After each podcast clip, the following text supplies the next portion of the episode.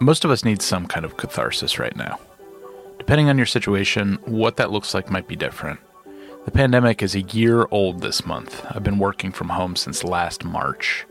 If you have kids, they've likely been doing school from home too. We're probably used to it by now.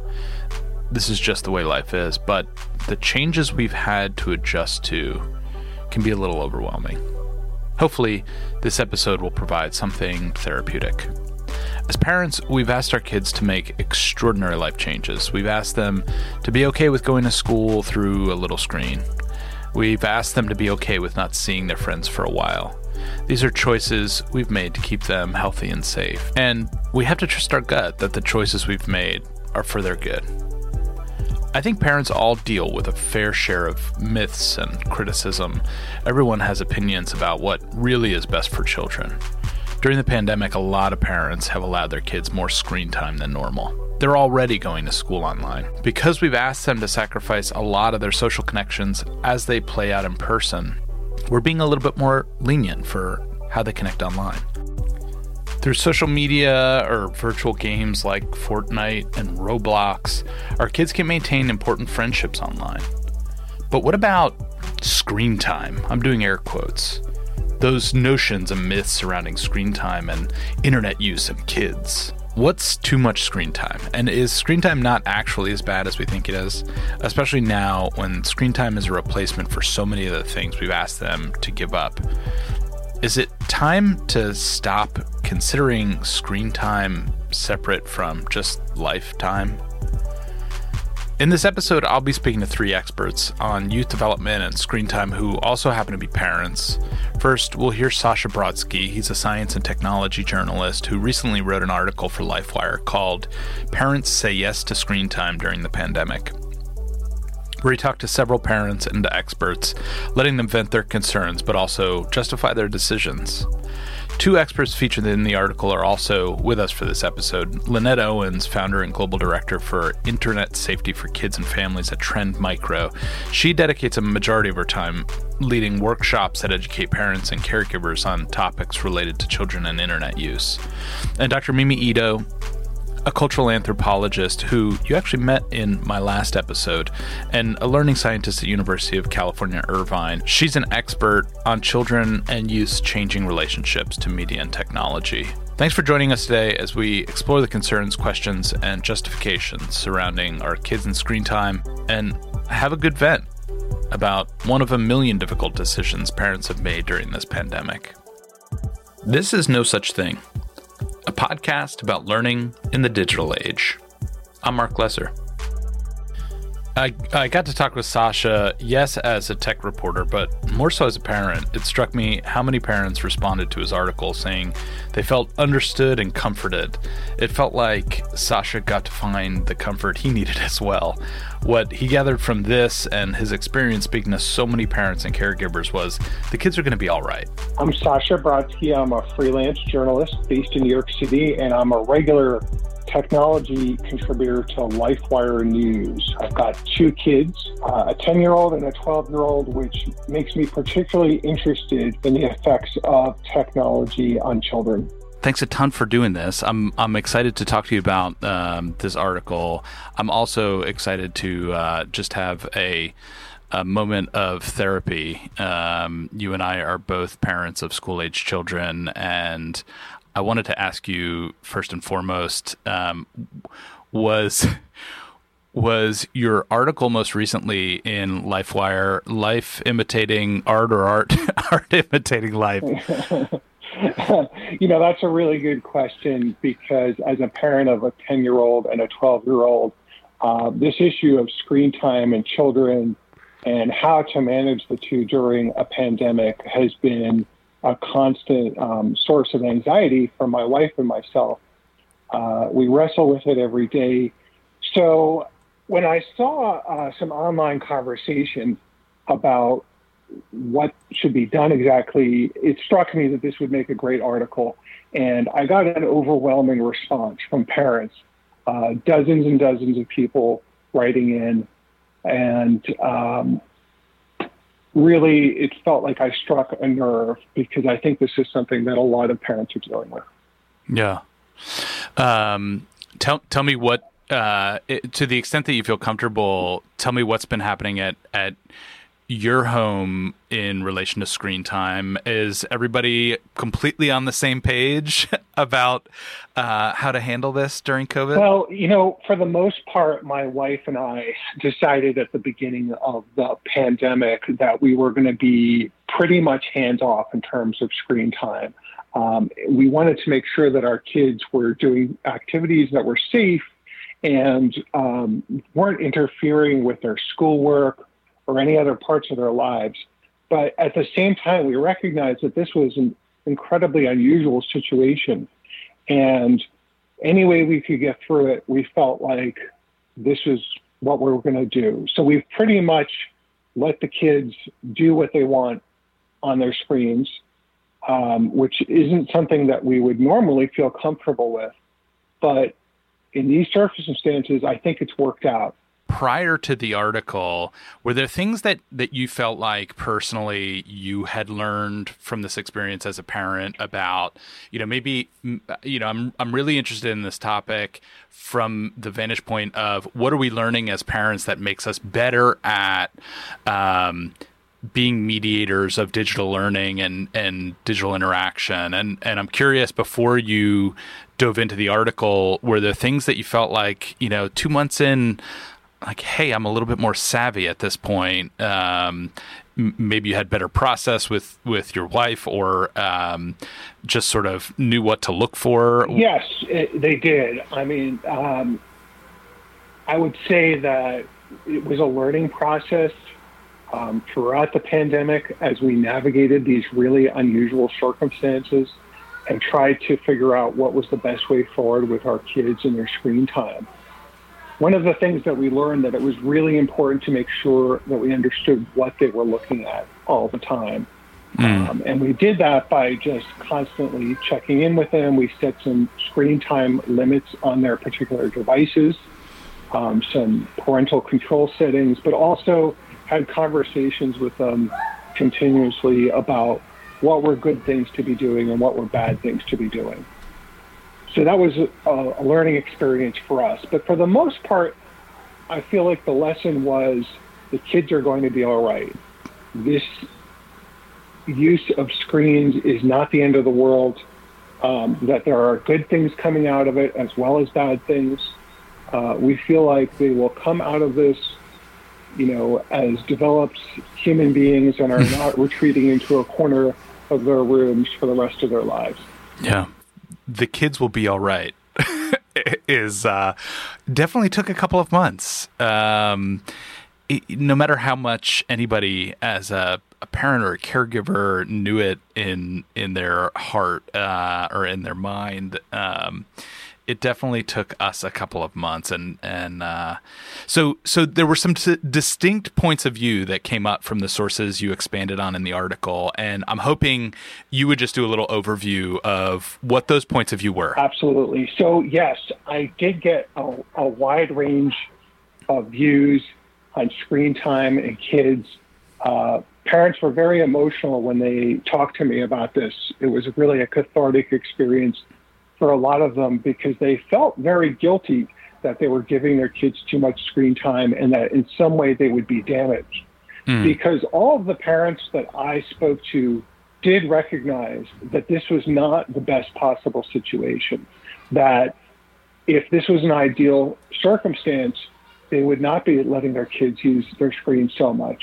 Um, they have read about studies that show that uh, increased screen time leads to attention deficit problems, to obesity, to a whole host of, of problems. So it wasn't like they were unaware that this was not the best thing. Hmm. But in fact, the, the parents felt that there was um, there was a, a trade off there between their sanity and their kids not going completely stir crazy and being able to use their devices um, yeah. more than they nor- normally would have. So, really, um, you know, the overarching theme was that um, the parents wanted to make sure their kids were occupied and happy and during an, a very difficult situation, um, screens were one way to do that. What were the platforms or the the ways of spending time in media environments that came up for most people that you spoke with? Um, you know, what are what are kids doing during COVID, according to folks you were talking with? The parents that I spoke to said their kids were doing a lot of the things that they normally do, even in non COVID times, but just more of it. Um, mm. For example, they spent a lot of time talking with their friends on video chats, on Zoom, on Google Hangouts. Um, they were doing a lot of video gaming. And, you know, they, they also were taking advantage though, of also some uh, online lessons. A number of parents mentioned to me that they had signed their kids up for online classes.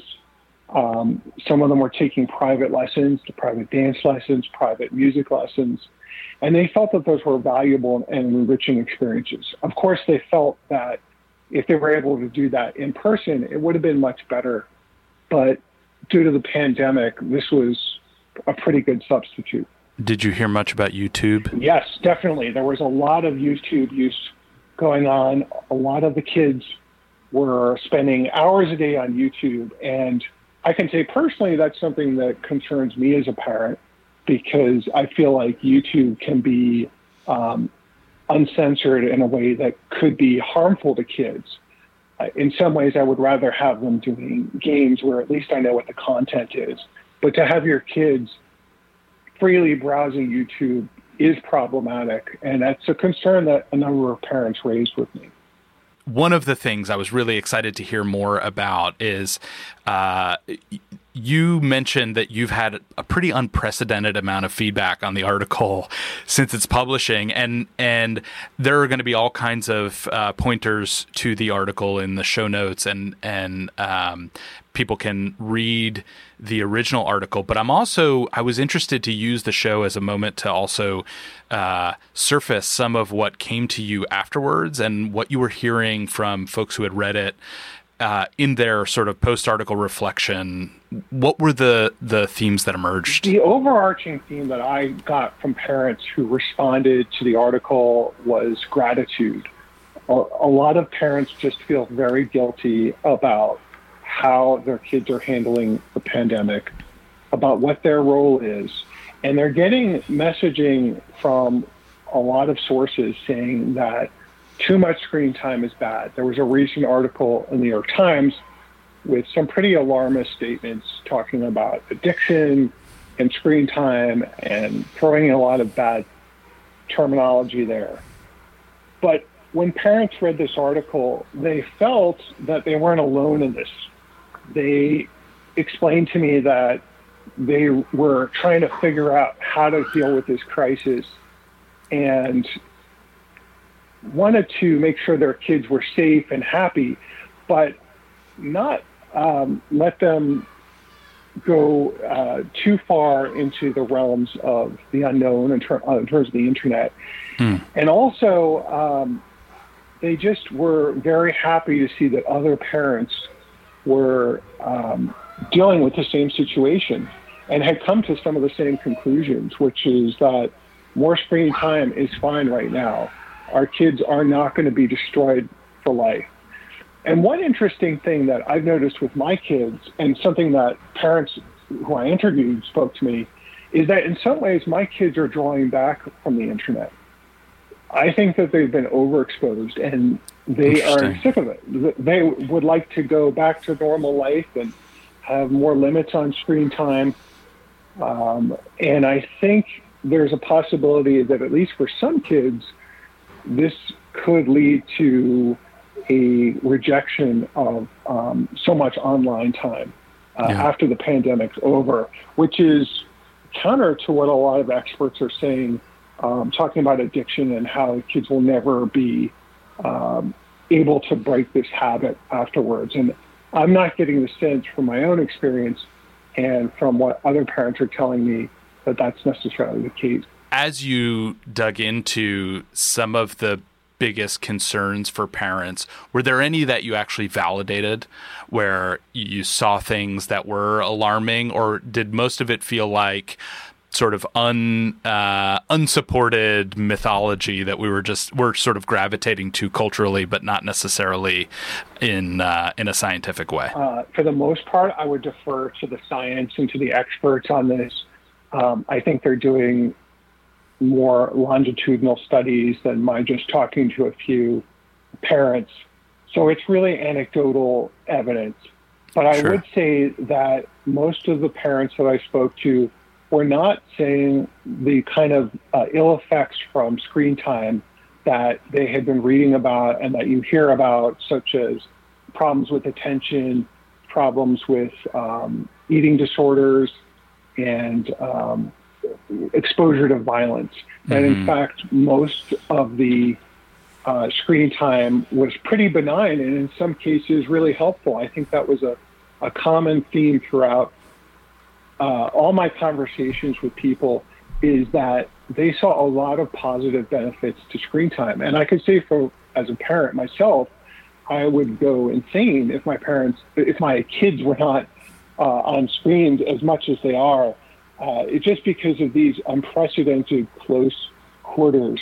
I have a lot to get done, and if they don't have a steady distraction, then um, you know, I'm not going to be able to function effectively. And that's something I heard over and over again from parents is that they needed these screens to help uh, babysit their kids. And maybe that's not a wonderful thing or a, an ideal situation, but it's the reality that many parents are facing, particularly in households where both parents are working it's funny you mention about uh, all of the directions that experts are sort of looking at uh, the data. I noticed this just this week before you and I were going to talk. Uh, uh, American Educational Research Association in their in their monthly um, journal published a, uh, a a paper by um, Davis and Grooms and, and some other authors about um, parent mental health during COVID 19 and, and basically making the case for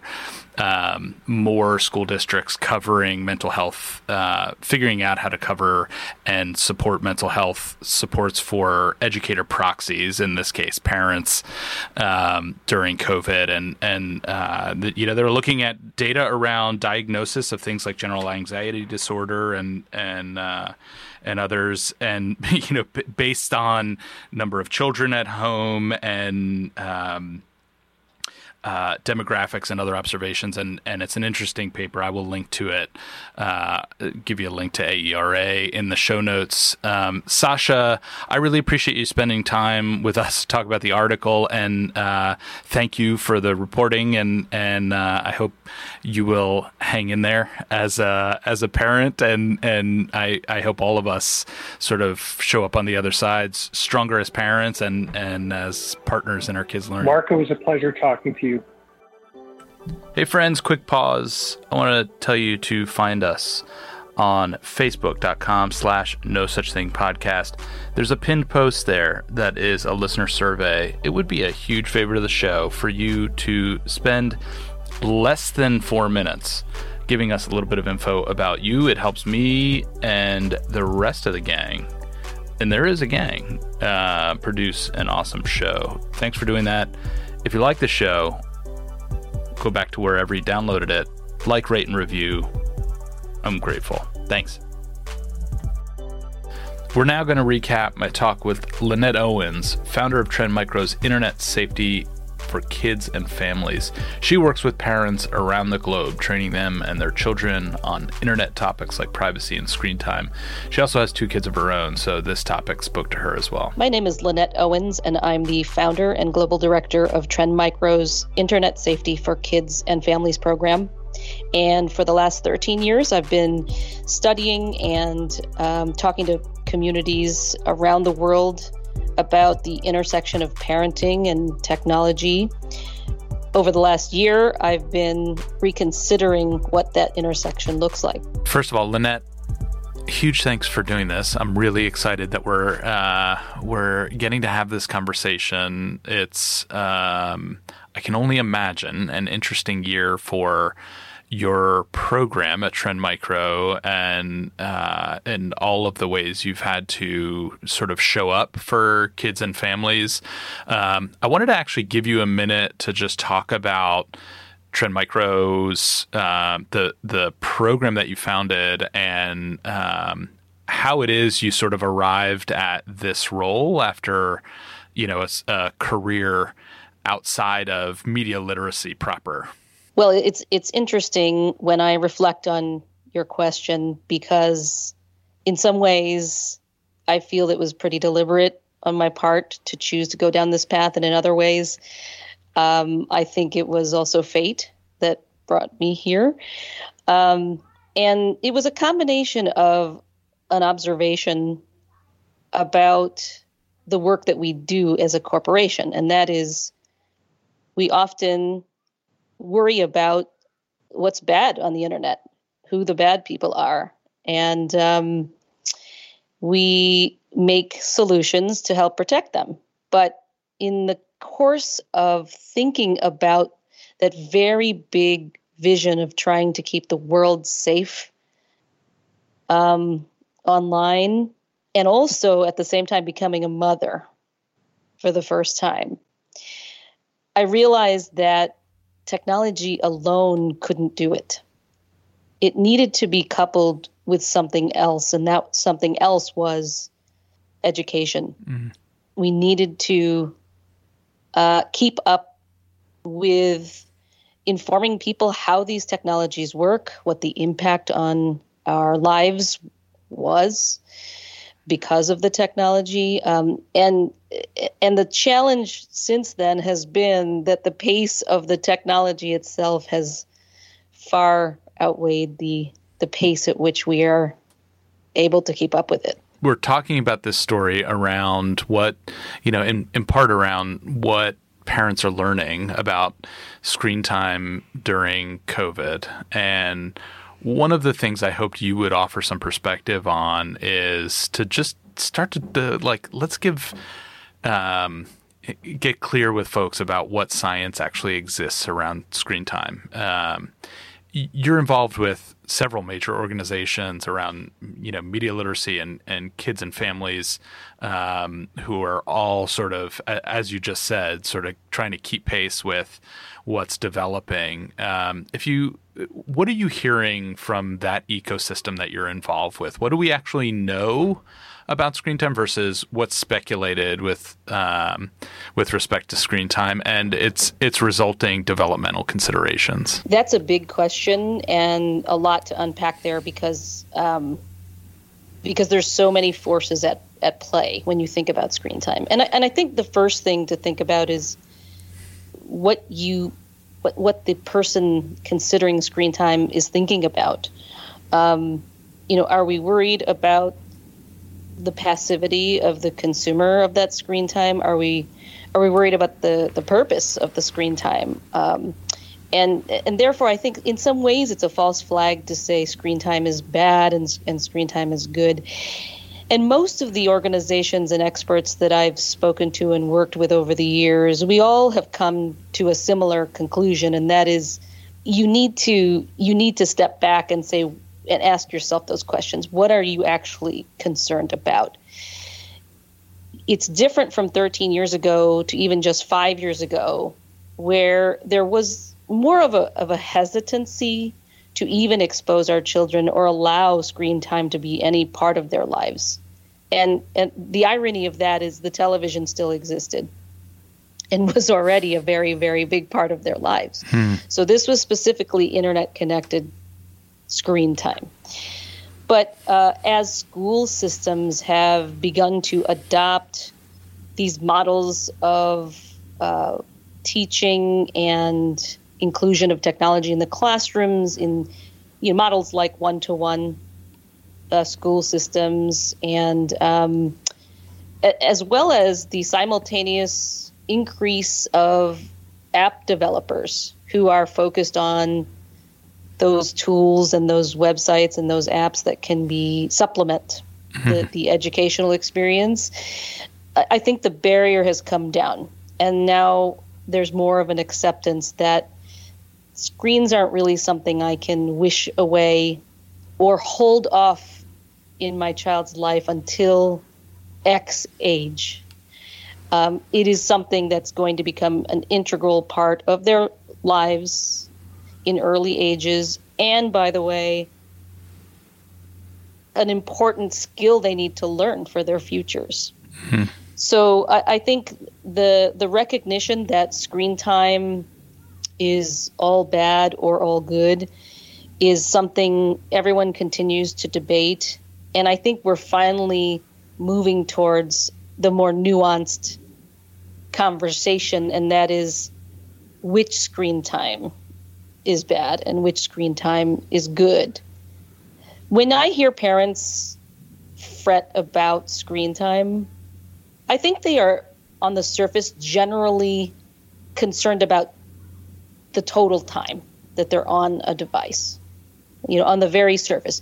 But then as you speak to them and as you sort of ask them to break that down a little more, they're really concerned about the time that's unproductive mm. at, at, best, and at worst, the time that's really unhealthy.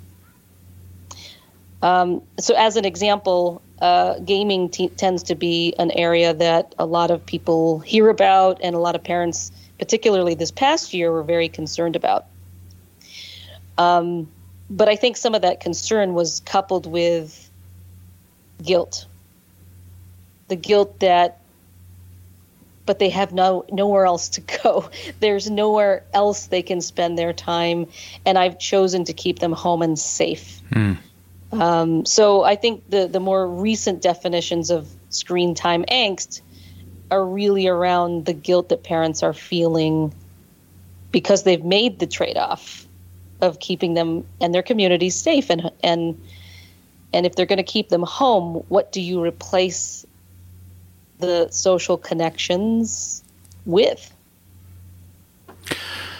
Yeah, when I when I asked um, another source in the the article um, that uh, we're talking about in this episode, Mimi Ito, um, about this, she actually shared a couple of studies that I will link to in the show notes around, um, you know, stu- students particularly who are online gaming uh, in multiplayer online setups, so things like Fortnite, um, are actually faring better in some of these studies as it relates to the social and emotional impacts of um, this year uh, than kids who are not.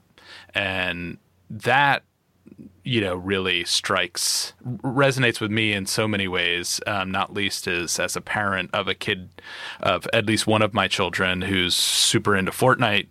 Um, my girls are really into Roblox now. Um, you know there are what you say is absolutely true that there's the guilt of screen time. Uh, you know it's it's um, is a real situation, but this is also giving us a, a really important lens, I think, into um, what the affordances of some of these experiences are for young people. And I'm excited to share some of these studies with, with folks in the show notes. But what I wanted to ask you is for you, um, what do you think COVID changes about how we view, you know, this this term digital citizenship as something that is is at least what would you say? It does you know 10 or 12 years old right? And um and it's meant different things over time. And i i wonder if you feel like this is a moment you know this year we've had is a moment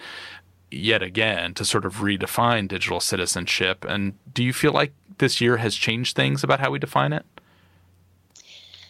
Yes and no. Yes and no. And and the reason i say that is because it, I, I think one of the most important things about digital citizenship is that it's not about teaching kids what not to do. Very often when you when you talk to students and as we have done in our program and you have heard about previous experiences they've had being lectured at about appropriate use of technology, it's very often that list of what you shouldn't be doing. Mm. And I think what we forget, although it's always been a part of digital citizenship, is that we also equally need to spend time showing them and teaching them and role modeling for them how we should be using technology. So, in that sense, I think the pandemic did accelerate the adoption of uses of the internet in ways that maybe some families had been reticent to do, had no reason to. You know, y- you can see this as evidenced by the increase in downloads or subscriptions to streaming services, to uses of video chatting apps like Zoom, for example, and Houseparty, another. Um, and because they were forced to explore these new uses, hmm. it may have opened people's eyes to seeing the internet in ways they had not realized before and realizing the benefits that were always there for them but didn't didn't notice before and so I, I think again as an answer to your question does it change what digital citizenship means um, no in terms of i still believe it is is about those four issues around teaching kids what the risks are and how to avoid them. You know basic literacy skills meaning how do i how do i use things like privacy features or even search for credible information online? Uh, behavior how do i treat others uh, in the communities in which i'm gathering online? And finally mastery how do i use this in ways that are good for me good for others and good for the world around me that has always been what makes digital citizenship so important.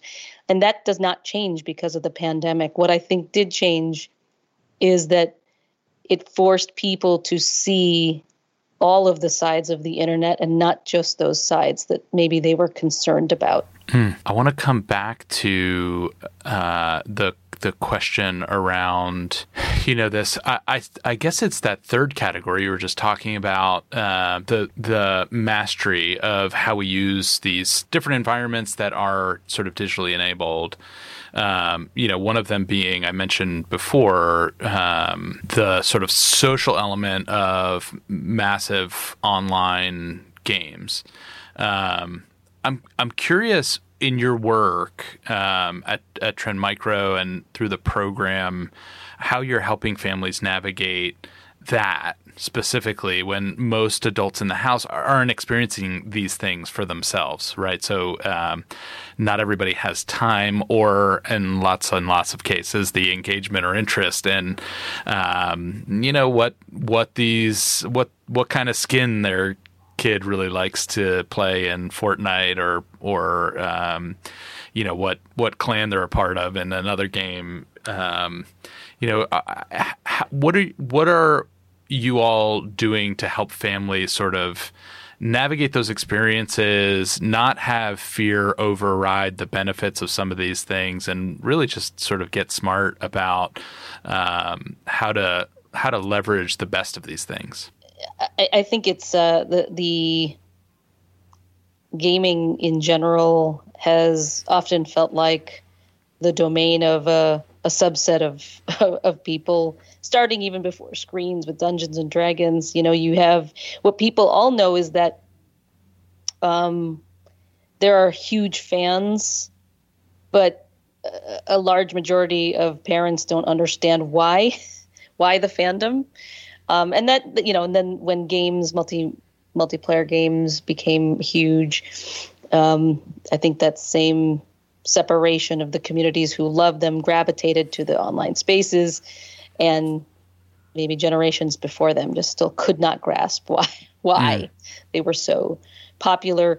But I, I think games, more recent versions of games, give parents an opportunity to explore them together with their children.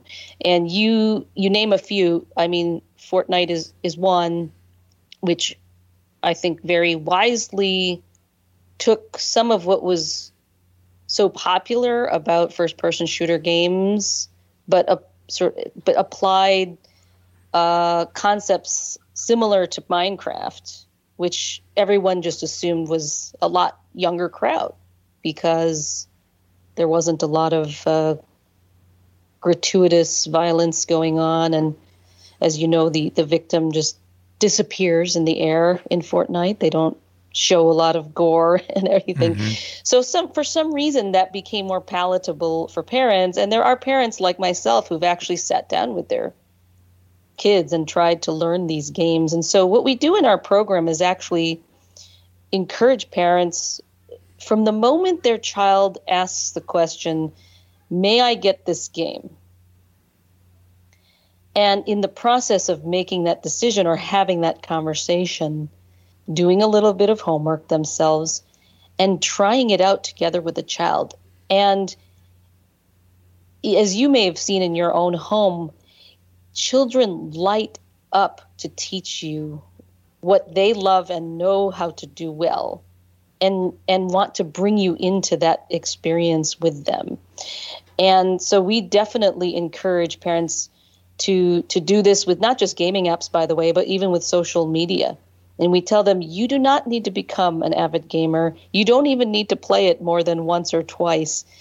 But try to understand why your child loves this so much. Mm. And the other benefit of doing this, by the way, early on in this process, as they're setting up the app or setting up the game, make it a challenge together. Say, wonder what the privacy settings say. Let's let's see what they do. Let's see what they're collecting. Let's do that together. Can you find them? um, we really try to encourage parents to be very involved in those early stages um, for any kind of app, again, whether it's gaming or whether it's social media or some other kind of app, um, because it then gives the parent a lens into why. And there are still reasons why I don't. I know why I would never play some of these games for a really long time, but my reasons as a parent is mostly because of time mm. and all the other things and responsibilities yeah. I have. But at least you get a glimpse into why it's fun for them. Um, and the second reason is it, it leaves the door open for conversations later on. Anything that can encourage constant communication between parent and child when it comes to technology, we are huge fans of. So, um, you know, I, I, I think that we we can't approach we can't approach technology the way that maybe previous generations used to think about rock and roll, used to think about um, different hairstyles. You know, I think this is too important for us to sort of shove into that category. We need to be far more involved in something like this. Yeah, uh, a lot of I was um, as I was talking about this with somebody recently. I was uh, reminding them that we had this reaction when books came around as well.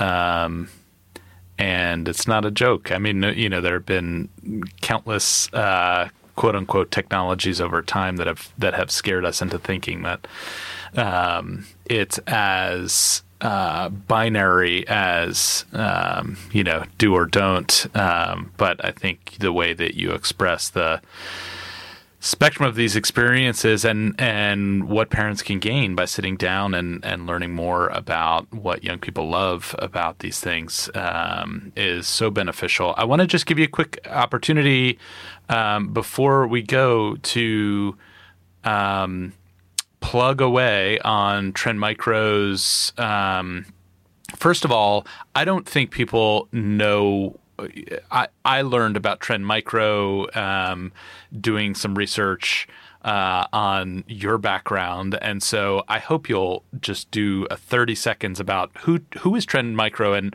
why are they, um, you know, why are they uh, so bold all that time ago to um, underwrite your founding of this organization, and then I wanted to give you a, a moment to um, plug away on resources that you can draw. We can use the show to draw families and and hopefully teachers too. Absolutely, thank you, Mark. Um, so Trend Micro actually is one of the world's largest uh, security software and services companies in the world, and we've been around for more than 30 years. But around as I said 13 years ago, we decided that while it's important to develop great technology to protect individuals' all the way up through large organizations from some of the more obvious dangers online, things like malware and scams and, and so on. Um, we felt very strongly that to achieve our corporate vision of making the world safe for the exchange of digital information, we needed to couple that with education. So it's a wonderful organization. I've I've been there for almost 20 years this September, and never never thought I'd ever say that. Um, having lived in Silicon Valley pri- previously, where you know the tenure at a mm. at a company is is not very long, around a fruit fly's life, I think. and but the, the the organization is very supportive. It's just part of our culture to care about others, and this program that we st- started is free to communities anywhere. We're active in 20 countries around the world. We've, we've reached almost 3 million kids, parents, and teachers in those places over the years. And our work is largely fueled by volunteers within our organization. We are very grateful to the third party organizations that we partner with as well, everyone from nonprofits to um, even other technology companies government and law enforcement organizations. And my favorite part of my job is I get to explore and learn and then share what I know with communities, parents, kids alike, about technologies that my kids are loving and learning at the same time. So, what one thing I've I know I can say with certainty is that as much as we want to be able to share with parents and kids around the world how to be great digital citizens, I don't think our work will ever be done. We will never be done because as long as there are new children being born into the world every day, new parents trying to raise them, and the speed at which technology evolves, I don't think will ever be done. And I'm okay with that. It definitely feels more like a calling than a job. The resources that we want people to be aware of and know that they are accessible to them at no charge are, first of all, our parent nights. We've been holding these virtually now since last fall we normally would have been in communities face to face around the world. And actually, in some countries, we are back face to face because uh, depending on where you are in the world, the the pandemic is in a different stage. Mm. Um, but at least in the United States, uh, they can visit our schedule of events at internetsafety.trendmicro.com slash events, and you will see all of the sessions that we plan on hosting across the country for the remainder of this academic year. And we'll continue this, by the way, probably long into the future. If they go to our website, they will also see free resources on everything from how do I deal with screen time to how do I handle gaming and my kids? How do I make sure that video chatting apps with my family is safe, um, uh, as well as some of the more recent topics around the issues I think that people are more concerned with of late, and that is misinformation, disinformation, um, whether it's around the vaccine or, or just in general. Lynette, I can't thank you enough for spending time, and uh, no doubt we will continue to uh, scratch on this topic for lots of um, time to come. Um, Lynette Owens is the global director for Internet Safety for Kids at Trend Micro. Lynette, thanks so much for doing this. Thank you, Mark.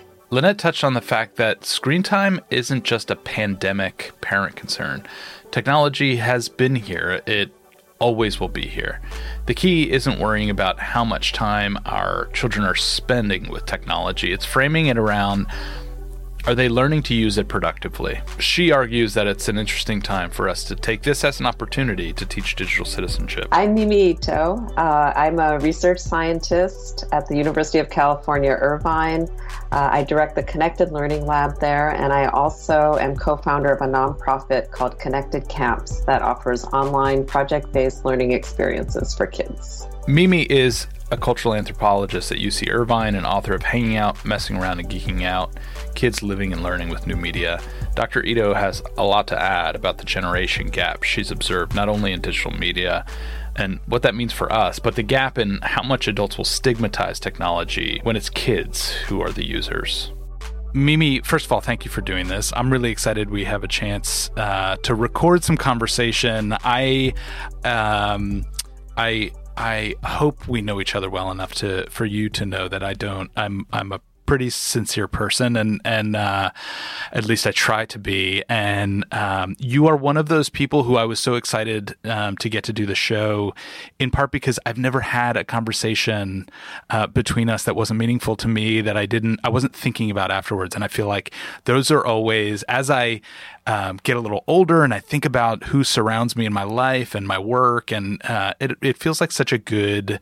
Um, a good part of the rubric for who you have around you. You know, if if your conversation sort of lasts. Um, so thank you for doing this. I really appreciate it. Well, thank you, Mark. I definitely feel like we've been fellow travelers in this very interesting journey around technology and learning and equity and everything else. It's so true. One of the things I've been dying to ask you um, in this, mm, you know, COVID moment You've been doing work around young people and uh, digital environments for a long time. And what I'm most curious about, because I don't, I think that people I can only imagine make the mistake of coming you, to you to ask questions about uh, to, to, sort of like separate signal from noise on what's happening with young people in all of these digital environments because they're all so different. And as a cultural anthropologist,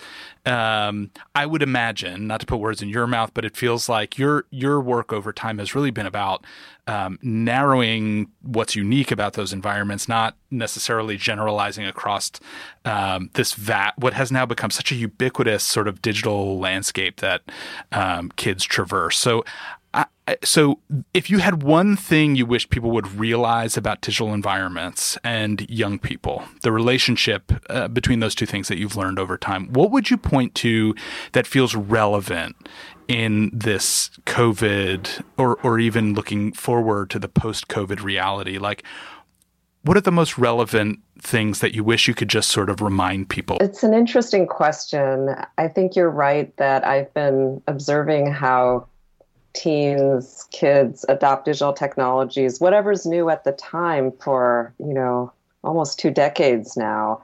And the thing that's been quite consistent throughout that is this generation gap in perception between grown-ups and adults, not necessarily a gap in perception about what's valuable about digital technology and connection, social media, games, whatever it might be, but the gap in how much adults devalue, stigmatize, and pass judgment when it's kids using the technology. So I think that as the even as the technology changes and now grown-ups are on Twitter and Facebook and have an experiential basis for using FaceTime to connect with each other, um, even despite that, there's still this very resilient belief that when teens and kids use technology, it's um, trivial, unimportant, and a negative influence on their life overall.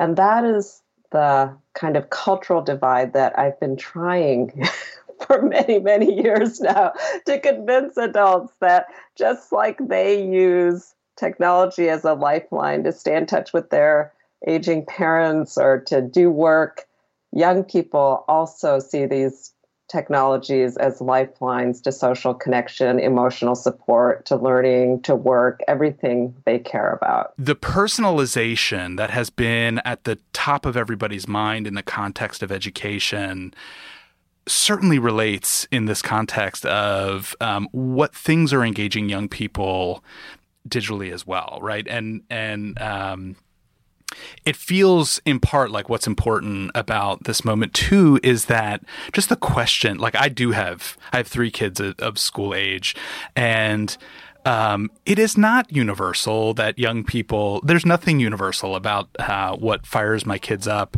in terms of uh, what environments they gravitate to. Um, and I'm constantly trying to make smart decisions about uh, what in in parent speak is often sort of reduced to screen time. But I wonder what you're noticing about the conversation related to COVID right now, and whether there are insights about let's call it screen time for for the moment that feel valid and and worth watching and then ones that you feel like you wish would go away because they're sort of diluting um, what's interesting about this moment yeah i think covid has really created a new opening for the conversation that adds a little bit more nuance to that whole term screen time which itself is just the term itself is so problematic because it assumes that the important variable is whether it's on a screen or not, mm. not what the nature of the activity is.